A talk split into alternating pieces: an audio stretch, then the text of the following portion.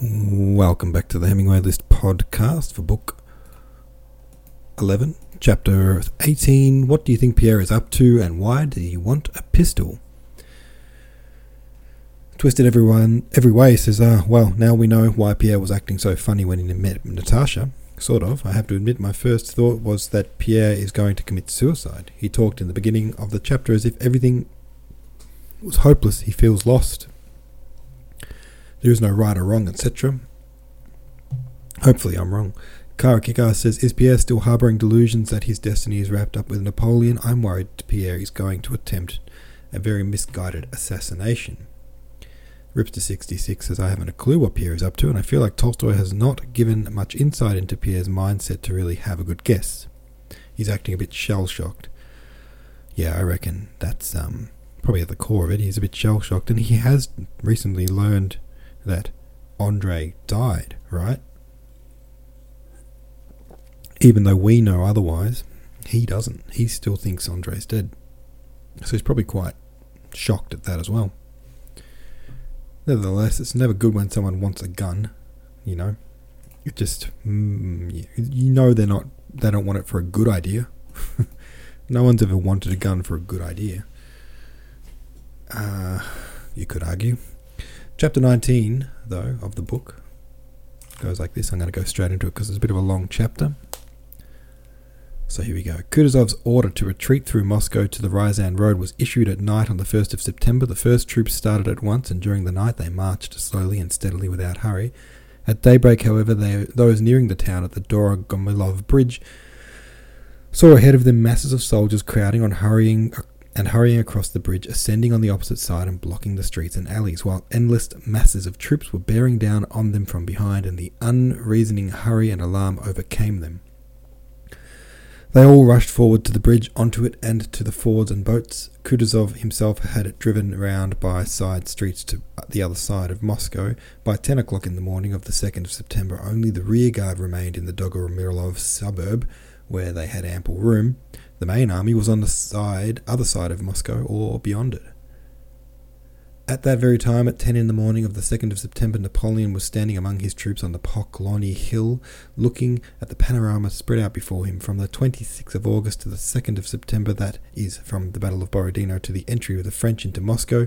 During the whole of that agitating, memorable week, there had been the extraordinary autumn weather that always comes as a surprise when the sun hangs low and gives more heat than in spring when everything shines so brightly in the rare, clear atmosphere that the eyes smart when the lungs are strengthened and refreshed by inhaling the aromatic autumn air.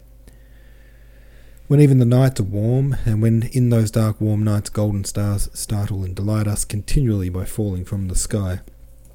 At ten in the morning on the second of September, the west, this weather still held. The brightness of the morning was magical.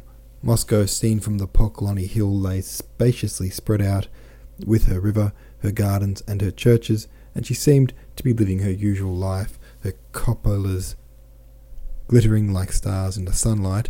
The view of the strange city, with its peculiar architecture such as he had never seen before, filled Napoleon with the rather envious and uneasy curiosity men feel when they see an alien form of life that has no knowledge of them. This city was evidently living with the full force of its own life by the indefinite signs which, even at a distance, distinguish a living body from a dead one, Napoleon from Poklony Hill perceived the throb of life in the town and felt, as it were, the breathtaking, sorry, the breathing of that great and beautiful body. Every Russian looking at Moscow feels her to be a mother. Every foreigner who sees her, even if ignorant of her significances as the mother city, must feel her feminine character, and Napoleon felt it. Seville, oh, I was going to read the English translation. That Asiatic city of the innumerable churches, holy Moscow, here it is then at last, that famous city. It was high time, said he. And dismounting, the he ordered a plan of Moscow to be spread out before him and summoned Lelorgne de Iville, the interpreter. A town captured by the enemy is like a maid who has lost her honour, thought he.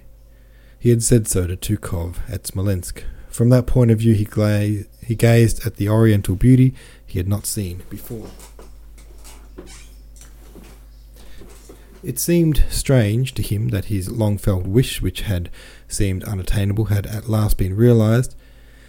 In the clear morning light, he gazed now at the city and now at the plan. Considering its details and the assurance of possessing it agitated and awed him. But could it be otherwise? he thought. Here is this capital at my feet. Where is Alexander now, and of what is he thinking? A strange, beautiful, and majestic city, and a strange and magic, majestic moment. In what light must I appear to them? thought he, thinking of his troops. Here she is, the reward for all those faint hearted men. He reflected, glancing at those near him and at the troops who were approaching and forming up. One word from me, one movement of my hand, and that ancient capital of the Tsars would perish. But my clemency is always ready to descend upon the vanquished. I must be magnanimous and truly great, but no, it can't be true that I am in Moscow, he suddenly thought. Yet here she is, lying at my feet, with her golden domes and crosses scintillating and twinkling in the sunshine. But I shall spare her. On the ancient monuments of barbarism and despotism, I will inscribe great words of justice and mercy. It is just this which Alexander will feel most painfully. I know him. It seemed to Napoleon that the chief import of what was taking place lay in the personal struggle between himself and Alexander. From the height of the Kremlin, yes, there is the Kremlin, yes, I will give them just laws. I will teach them the meaning of true civilization. I will make generations of boyars remember their conqueror with love. I will tell the deputation that it did not and do not desire war, and that I have waged war only against the false policy of their court. That I love and respect Alexander, and that in Moscow I will accept terms of peace worthy of myself and my people. I do not wish to utilize the fortunes of war to humiliate an honoured monarch. Boyars, I will say to them, I do not desire a war.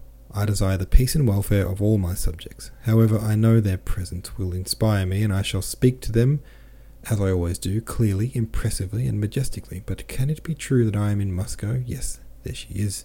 Bring the boyars to me, said he to his suite. A general with a brilliant suite galloped off at once to fetch the boyars. Two hours passed. Napoleon had lunched and was again standing in the same place on the Poklony Hill awaiting the deputation. His speech to the boyars had already taken definite shape in his imagination. That speech was full of dignity and greatness as Napoleon understood it. He himself, carried away by the tone of magnanimity and. Sorry. He himself, carried away by the tone of magnanimity he intended to adopt towards Moscow. In his imagination, he appointed days for assemblies at the palace of the Tsars, at which Russian notables and his own would mingle. He mentally appointed a governor, one who would win the hearts of the people. Having learned that there were many charitable institutions in Moscow, he mentally decided that he would for shower favours on them all. He thought that as in Africa he had to put on a burnous and sit in a mosque, so in Moscow he must be beneficent like the Tsars, and in order finally to touch the hearts of the Russians, and being like all Frenchmen unable to imagine anything sentimental without a reference to my dear, my tender, my poor mother. He decided that his that he would place an inscription on all these establishments in large letters. This establishment is dedicated to my dear mother. Or no, it should simply be Maison de ma mère, house of my mother, he concluded. But am I really in Moscow? Yes, here it lies before me. But why is the deputation from the city so long in appearing? he wondered.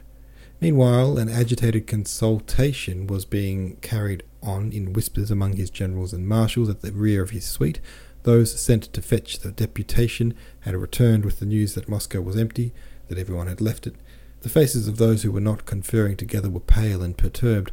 They were not alarmed by the fact that Moscow had been abandoned by its inhabitants, grave as that fact seemed, but by the question how to tell the Emperor, without putting him in the terrible position of appearing ridiculous, that he had been awaiting the boyars so long in vain, that there were drunken mobs left in Moscow but no one else. Some said that a deputation of some sort must be scraped together, others disputed that opinion and maintained that the Emperor should first be carefully and skilfully prepared and then told the truth. He will have to be told, all the same, said some gentlemen in the suite. But, gentlemen, the position was the more awkward because the Emperor, meditating upon his magnanimous plans, was pacing patiently up and down before the outspread map, occasionally glancing along the road to Moscow from under his lifted hand with a bright and proud smile. But it's impossible, declared the gentlemen of the suite, shrugging their shoulders, but not venturing to the utter to utter the implied word, la ridicule.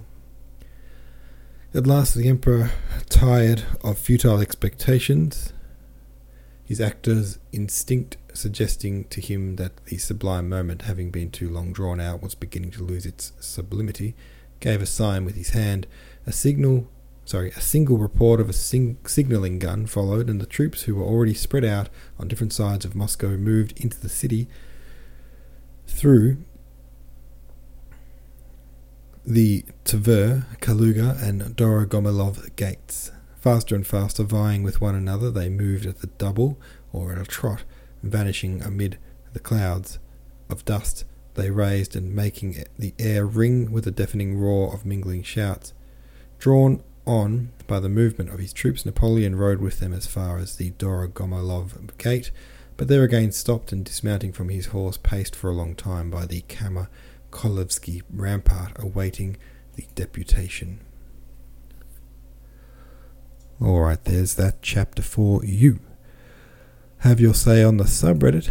What's Napoleon up to? Thanks for listening. I'll see you tomorrow.